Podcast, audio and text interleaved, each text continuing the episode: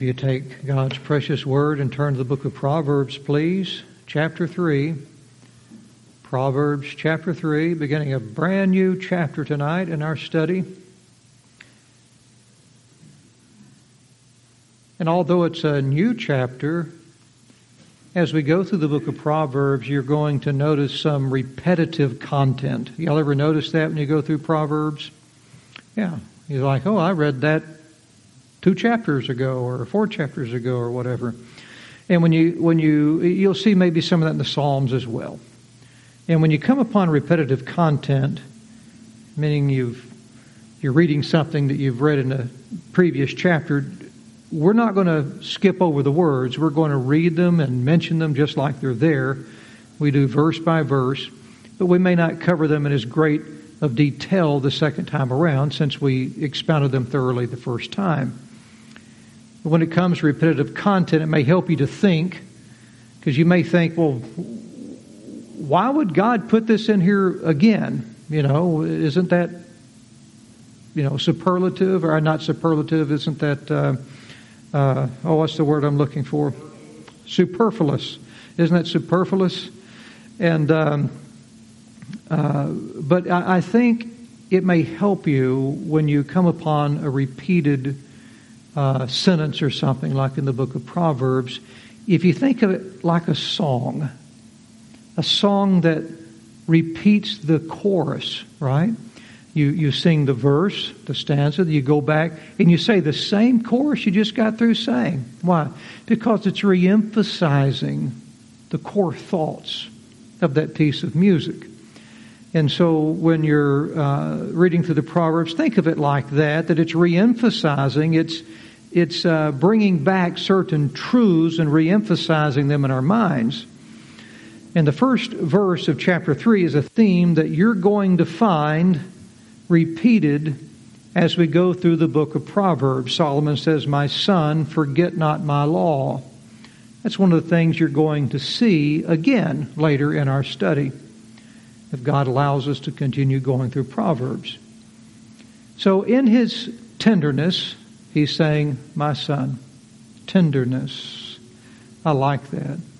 You know, God never scolds us in the Bible, never scolds us. He, uh, he's uh, a God to be feared, but he's not like some loudmouth father that just yelling and scolding with a red face. God loves us. He's a tender God. He's strong Father. He's a Father you don't want to you don't want to make angry, and he'll he'll sure correct you.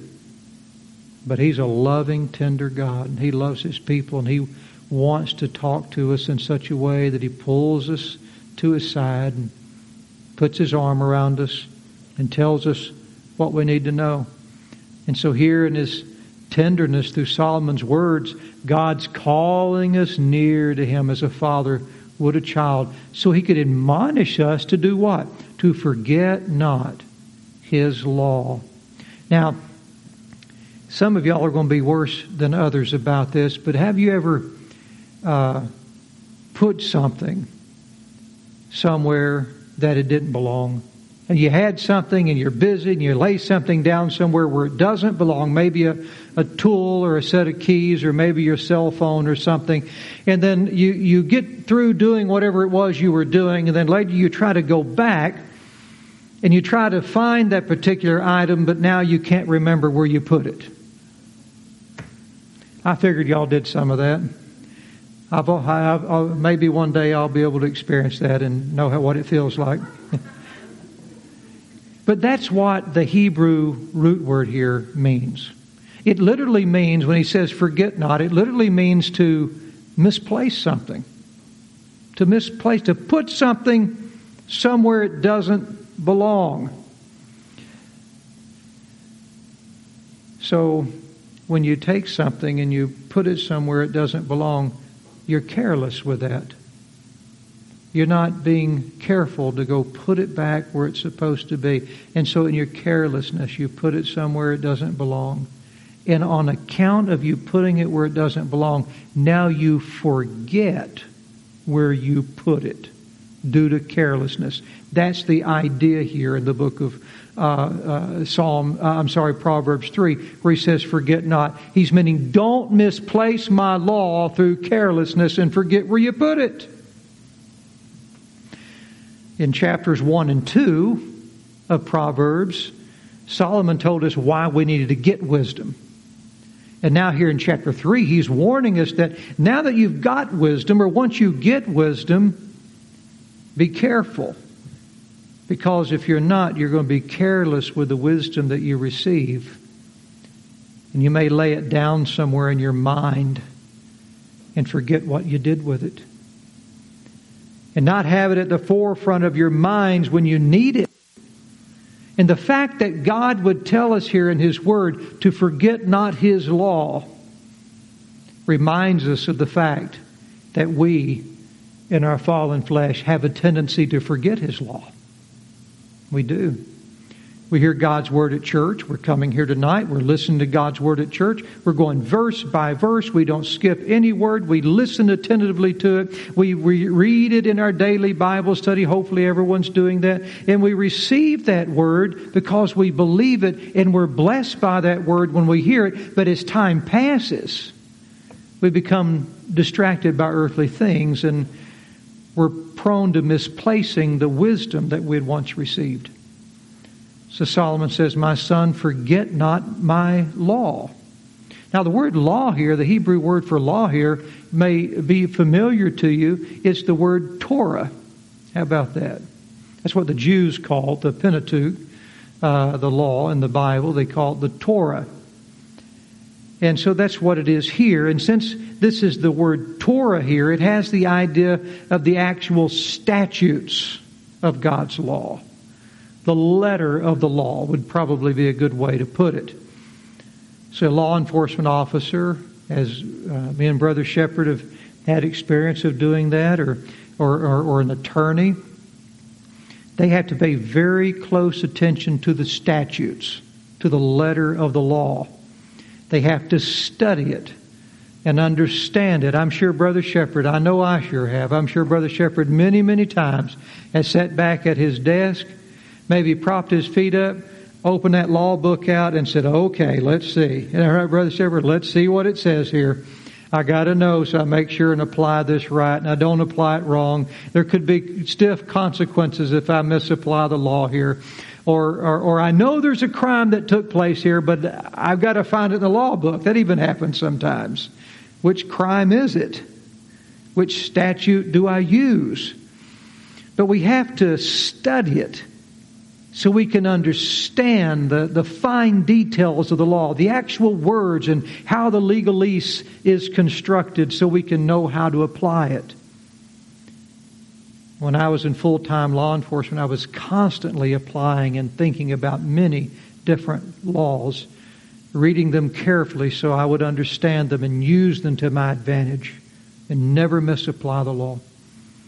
In every situation I found myself in, working for the state, I would have to ask myself, what does the Code of Criminal Procedure say about this? What are the elements of this particular offense, and have these elements been met in this situation? What are the search and seizure laws regarding the present circumstances that I'm in? How do I apply them? Or will the evidence that I'm about to collect, by the way I'm about to collect it, will it be admissible in court? We run that through our mind every single day as we're on the job. And everything I did, so I had to call the law to my mind, the forefront of my mind, and then I had to apply it to what I was doing at the time. So by telling us to not forget the letter of God's law, to not misplace it and put it somewhere where it doesn't belong, somewhere out of sight, out of mind for the moment. God's Word is telling us to not let the fine details of His statutes slip away from us. He's telling us to do with His law what I did with the state's law. To call God's law to mind in everything we do, His statutes, and ask ourselves, how does this Bible verse apply to what I'm doing right now? What does the Bible have to say about the situation I am in? A lot of people say there, it was real popular. I don't know, back some 20 years ago, they would say, Ask what would Jesus do? That was one of the dumbest things I've ever heard. What would Jesus do? Because everyone has a different idea of what Jesus would do. And most of the people that think they know what Jesus would do have no clue what Jesus would do. The question to ask is, what did Jesus say about this? What did the apostles and the prophets, what does God's word have to say about this situation right now? That is not forgetting his law, not forgetting the statutes. Solomon is telling us to be constantly applying and thinking about the many different verses in the Bible that are applicable to us today, reading them carefully so we can understand them, use them to our advantage, and never misapply the Word of God. The Lord is telling us, don't forget my law, look back in your text, but let thine heart keep my commandments. The word commandments here is a different Hebrew word than the Hebrew word translated law here. It's not Torah. The word law speaks about the statutes themselves. What does the scripture actually say? How is it worded? The word commandments here is different. It's speaking about the obligation that we have to obey those statutes. That makes sense? You have the law, and then you have the obligation to the law. And so, if, for example, and you know what, one thing we need to pray for that I forgot to mention tonight we need to pray that the Supreme Court will not cave to all this nonsensical pressure these godless people are trying to put on them to not overturn Roe v. Wade. We've been praying they would overturn it. We need to continue to pray they'll overturn it. It appears they're about to overturn it. but I know they're uh, uh, doing protests at federal courthouses right now trying to put pressure on those judges, and those judges are just human. Like everybody else, everybody wants to be liked. They don't want anyone to be mad at them. So uh, we need to pray for that. But let's say that they overturn Roe v. Wade. And in doing so, they leave it back up to the states. Now, y'all know, thank God, due to Greg Abbott and Dan Patrick, our lieutenant governor, and some of our fine conservative legislators, here in this state, this past legislative session, Texas passed a law that said if the Supreme Court ever overturns Roe v. Wade, it'll be automatically illegal in Texas. Abortion will be, don't even have to vote on it, don't have to pass a law, it's already law. As soon as they overturn it, abortion in every form is illegal in Texas. It's a beautiful thing. But California, it probably won't be. New York City, New York, it probably won't be. New York State, Illinois probably won't be illegal. So if they say that uh, you can be arrested for impeding a woman's right, whatever a woman is, a birthing person's right to have an abortion, as they would call it, you could be arrested for impeding their right. They have that in California. That's a statute. You cannot impede a birthing person's right to kill their unborn child. That's the statute. But as far as I'm concerned, here in the God blessed state of Texas, that's not a command to me. You see the difference? Because the statute, I am not obligated to obey because I'm not under their, their uh, uh authority. I'm not in their state. That makes sense? So God is saying here, and Solomon is saying here, don't forget God's statutes, don't forget the laws. And he says, let your heart keep my commandments.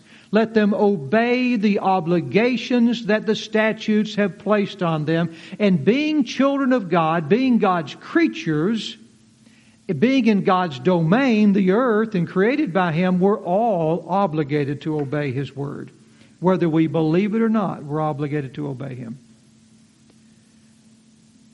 So the word commandment here has the obligation of enjoining or obligating us to obey the word of God. And Solomon says, look here now, does he say, My son, forget not my law, and let thine feet keep my commandments? Is that what it says, Abigail? Forget not my law, and let thine hands keep my commandments. Let thine ears keep my commandments. Let thy what? Heart keep my commandments. It's very fascinating, isn't it?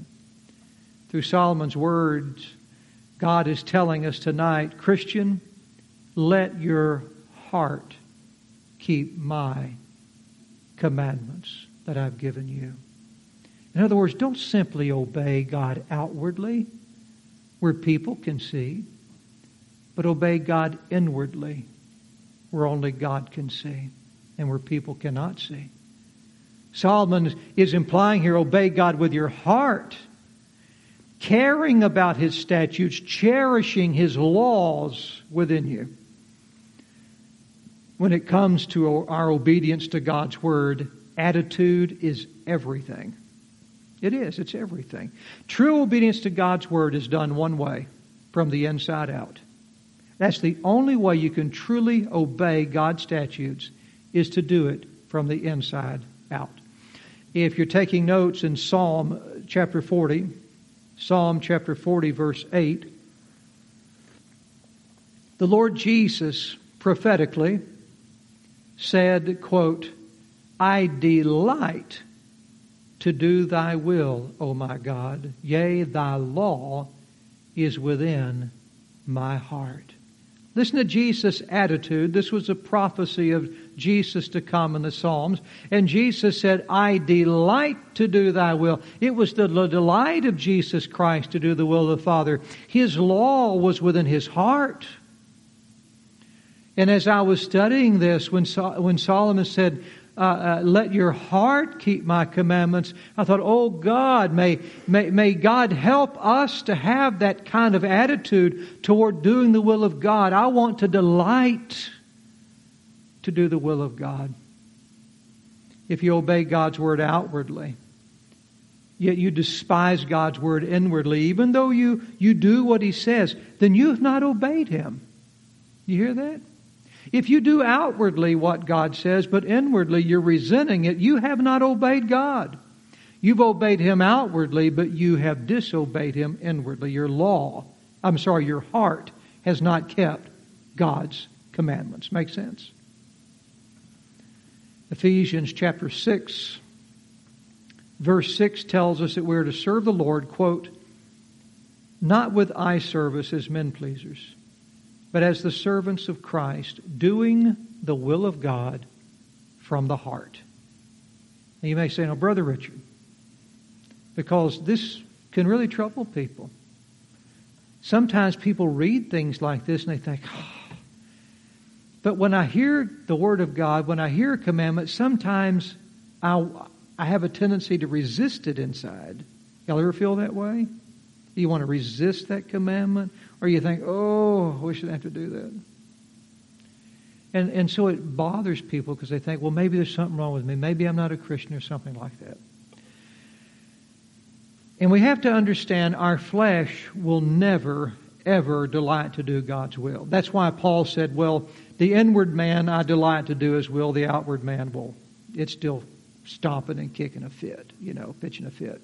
So your flesh will never do it, but your inward attitude toward God, even though you feel resistance to the commandment, your inward attitude should be, I want to obey God. I want to please God. Even though I don't feel like pleasing Him at this time, even though my flesh is resisting it deep down inside, I want to please God. I want to do His will. But even then, we think, oh, if I could just feel the delight to do His will. It would help if I could just feel that I delighted, that I said, oh, it would be my joy to do God's will. A lot of people want that feeling of delight, and they struggle to get it, and it bothers them. And sometimes it makes them feel condemned. I say, Brother Richard, how can I have that same kind of attitude towards God's commandments that Jesus had? How do I get that? How, how, how can I have the right heart toward the will of God? The only way to have the right heart toward the will of God is to have the right understanding of the law of God. I'll say that again. The only way to have the right heart toward the will of God is to have the right understanding toward the law of God. Now, God doesn't come out and tell us, my son, obey me because I'm God and I said so. That's not what he said. That's not how he talks to us. Sometimes parents do that. If a child says, Why? Well, I said so.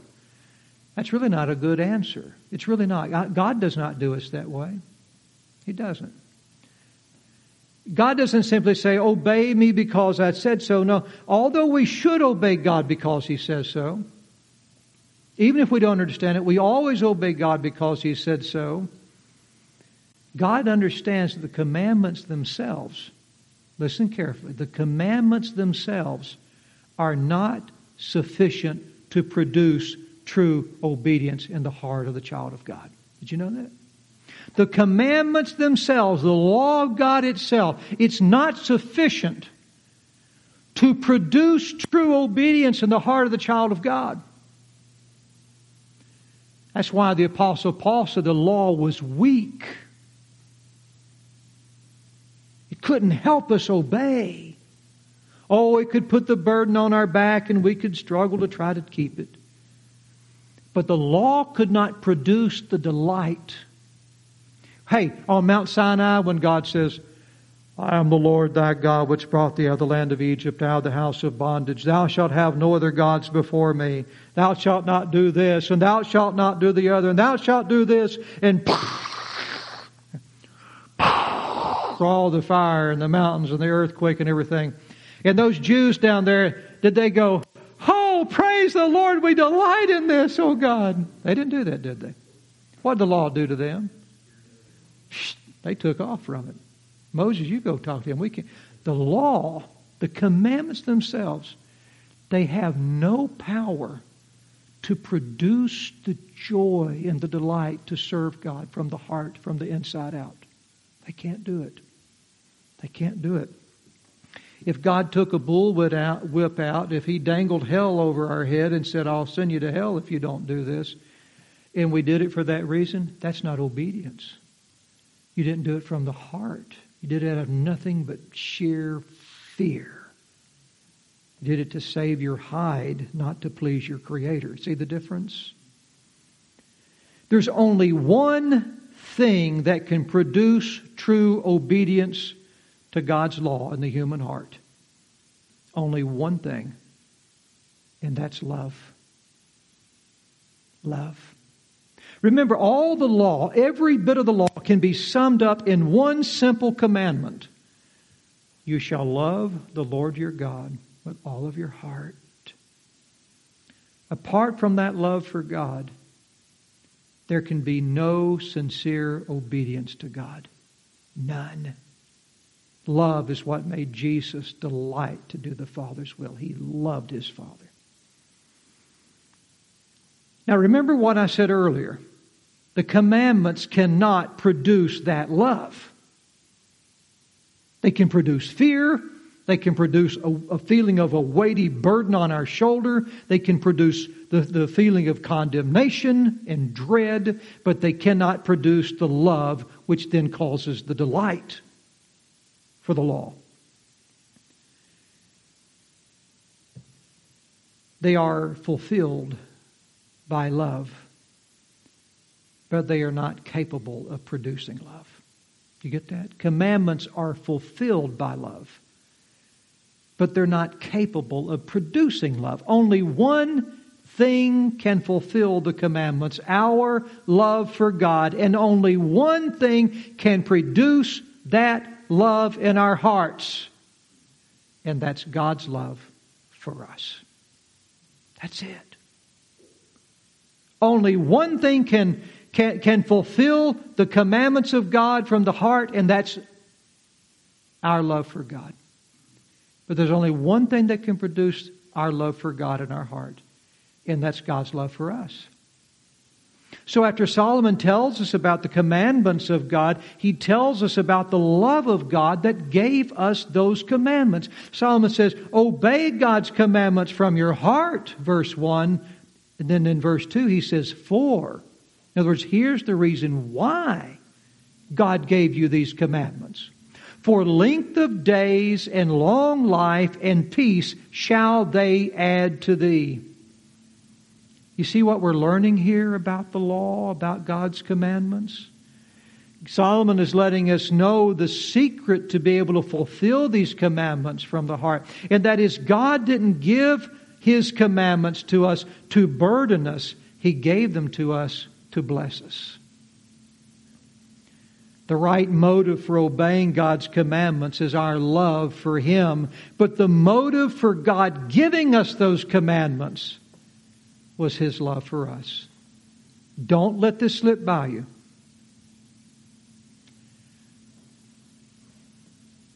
The right motive for us obeying God's commandments is our love for God. But the motive that God had when He gave us those commandments was His love for us. He gave the commandments that He might give us length of days, long life, and peace. That's love, you see. And when we understand that God's commandments are His love for us, that understanding will then produce in us a right return of our love for Him. God gave His commandments to us, look, for length of days. For length of days. Have you ever had a lot to do? And you're setting out to do it, and before you know it, the whole day is over with. It seems like you got absolutely nothing done that day. You said, man, the day is just so short.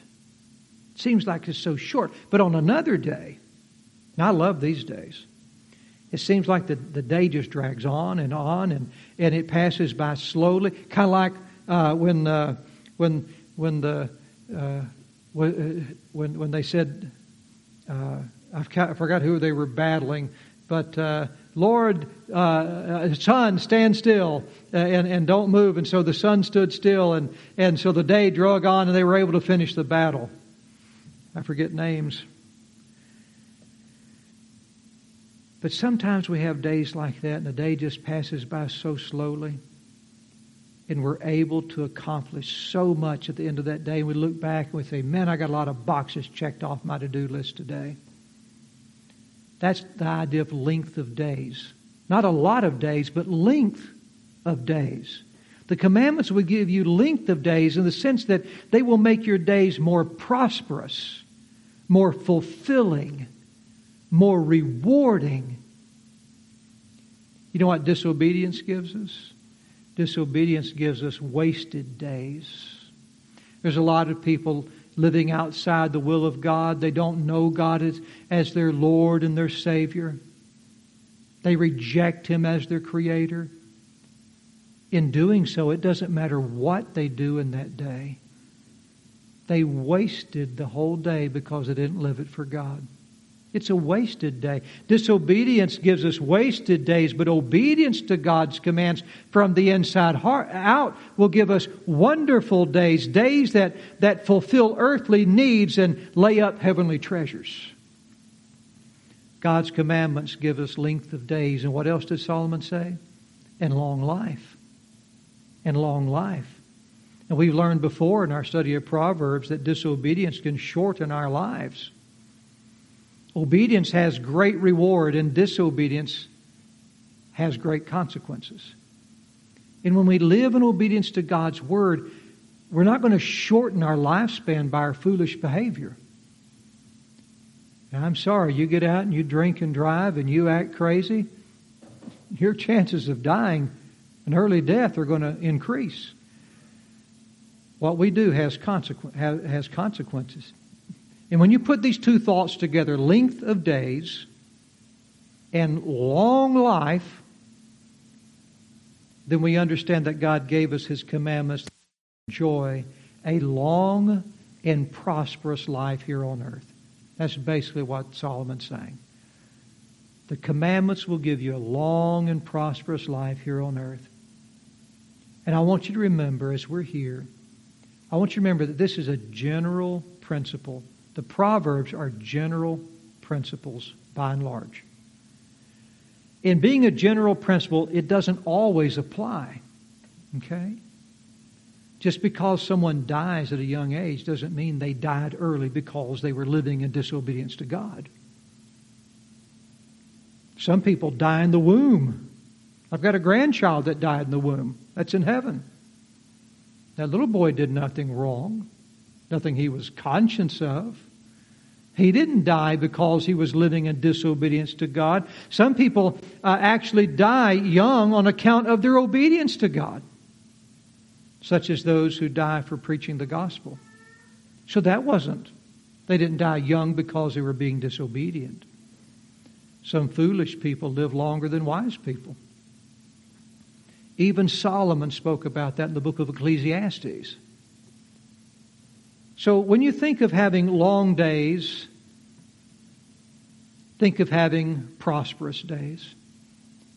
When you think of having a long life, think of living a full life. And there's a difference. A full life. The full life that God meant for you to live. Suppose that your automobile manufacturer gave you a proverb. Did you know they do? Proverbs are given by automobile manufacturers. I read one the other day. Basically, it said, Thou shalt change the oil in your automobile on my vehicle every 8,000 miles. I don't think Brother Billy likes that command. He's more like a Pharisee and say, oh, no, no, maybe 4,500 miles. But that's what the manufacturer said 8,000 miles. See, that's a little short proverb, and, and, and by doing that, you know what the you know what the manufacturer is saying? If you will obey this, it will extend the life of your car. Now, is that true, or is that, Brother Billy? Is that true? It's, okay, it's true. Right there. There's a mechanic. Jess, would you back that up? All right. There you go. You've heard it. But, even though that proverb is true, if you change the oil regularly in your car, it will extend the life of your car, versus if you don't change it, it will shorten the life of your car. However, if I change my oil regularly, if I change it every 2,000 miles, and it's still clear every time I change it, just because I follow that proverb from the manufacturer doesn't mean I may be pulling out the Dairy Queen and looking down at my Blizzard and get hit by a bus. Now my car's gone. You see? So the Proverbs are general principles that you apply to your life. But it doesn't mean that they're, they're hard, set fast rules that God may not have some other plan involved, you see? That something else might not happen. And you have to understand the Proverbs that way. If you don't understand them that way, here's what's going to happen.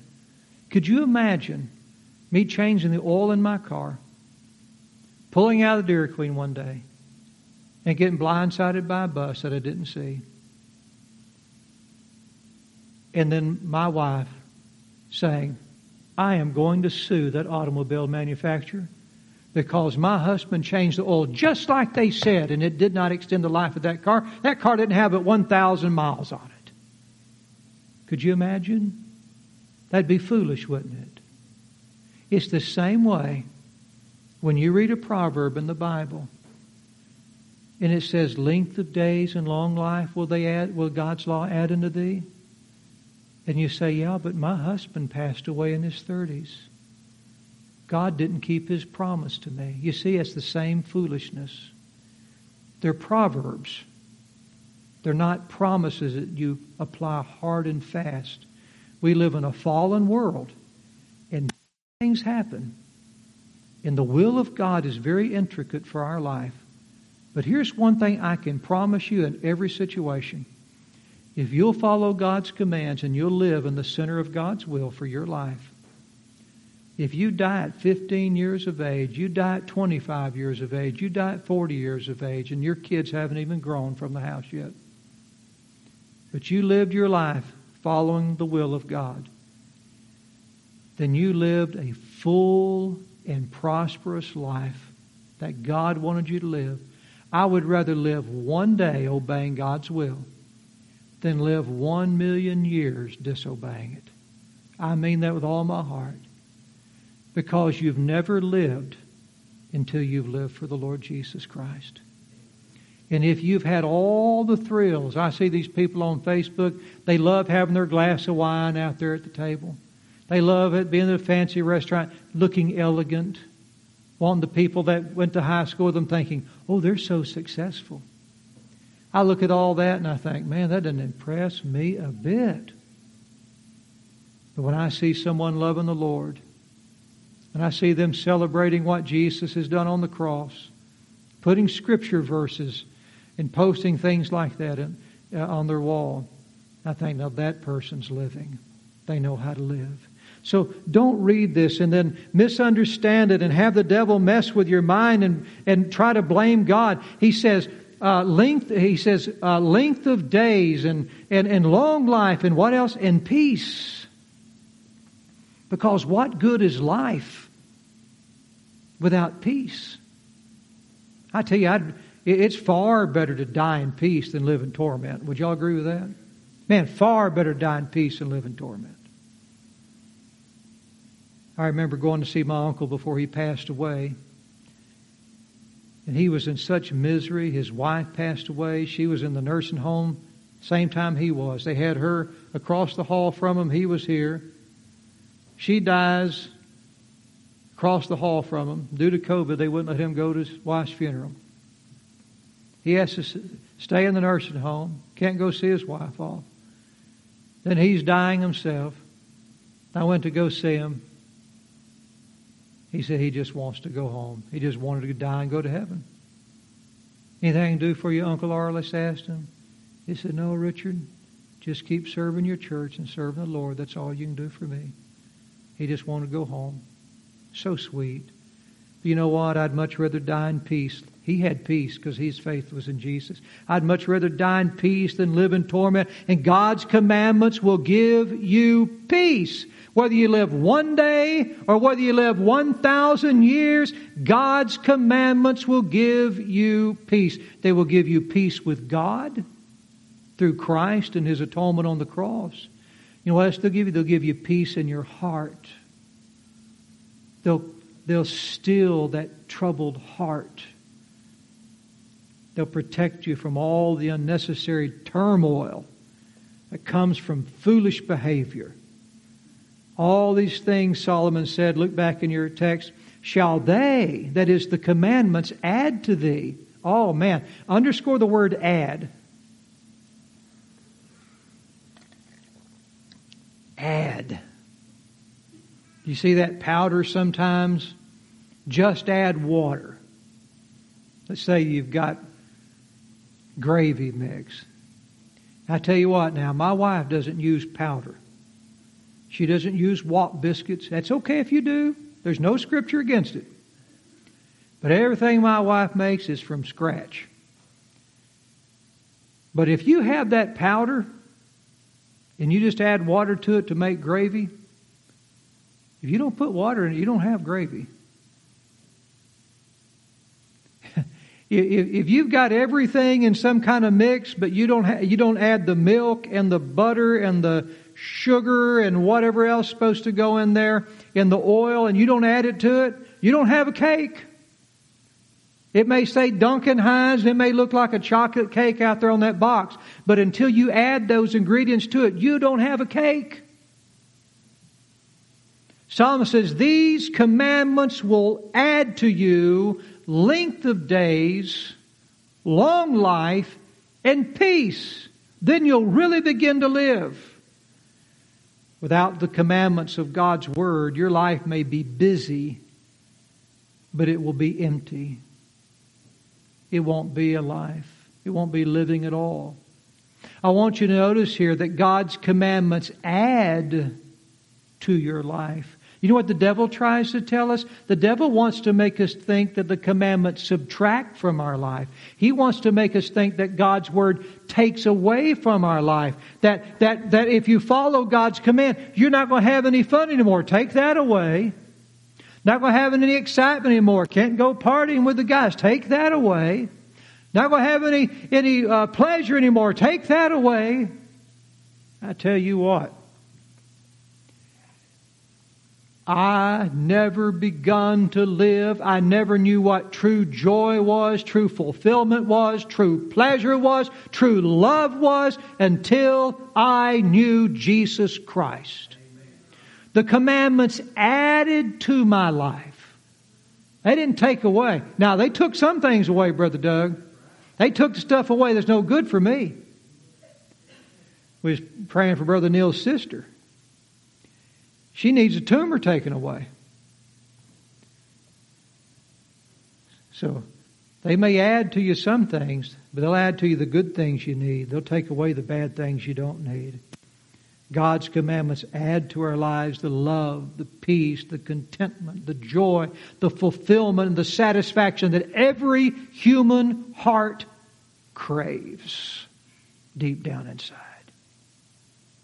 And a wise heart will not forget these commandments. They're not going to carelessly put them someplace out of their mind and then forget about them. But a wise heart is going to joyfully keep them. I close with a little snippet. I kind of reduce this down not to a, not to a poem, but to a quip. So I'll close with a little quip I wrote. God's law is God's love for us put on paper. Our obedience is our love for God put into action. God's law is God's love for us put on paper in the Scriptures. Our obedience to that law is our love for God put into action. When I understand the reason God gave this, this law to me, these commandments to me. When I understand that He, he took the prophets and the apostles and the, the words of the Lord Jesus Christ by the evangelists, and He took His love and pinned it down on paper because He loves me so much that He wants to give me length of days, a prosperous life, a long life an, un, a, a non shortened life due to sin. And because He loves me enough, He wants to give me peace. That's why He gave me His statutes. And having that understanding, I can then look at the statutes and not dread to obey them, not think it's going to take away the fun and the joy from my life. I can now look at the statutes and think, oh God, thank you for loving me enough to give me your word so you can add to me these things that my heart so desperately craves. The devil tries to give you, make you think you're going to have a long, prosperous, and peaceful life by doing what God doesn't say. The scriptures tell you what really will give you what every human heart desires. Knowing that when I'm reading God's Word, that's God's love for me my faith believing that will then produce my love for God, which will cause me to say like Jesus, Lord, I delight to do thy will, O God. With that, we'll go ahead and stop tonight. We'll close with a word of prayer. Heavenly Father, Lord, we thank you so much for your precious word. I thank you, Father, that we can open your Bible. We can read the letters. We can run our hands over the, the text as we read. And know, Father, that we are face to face with the love of God. Your word is your love written down for us on paper. And Father, I pray that we'll have that faith, that we'll read with that understanding, Father, and that we'll fall in love with your word and delight to do your will. Let us see, Lord, let us read it and understand and see how your commandments give us the length of days and the long life and the peace that you want us to have. And joyfully obey it from the heart. Help us to not be distracted by the things of this world and not carelessly lay it aside and forget your law. We pray in Jesus' wonderful name. Be with those who came tonight and give us all the safe trip back home. Be with uh, uh, Bob Short, Addie's uh, brother, and and uh, and the family, Father, as they grieve the loss of their loved one. And I thank you for giving much grace to Addie and let her pass peacefully into in her, her home place with you. In Jesus' precious name we pray.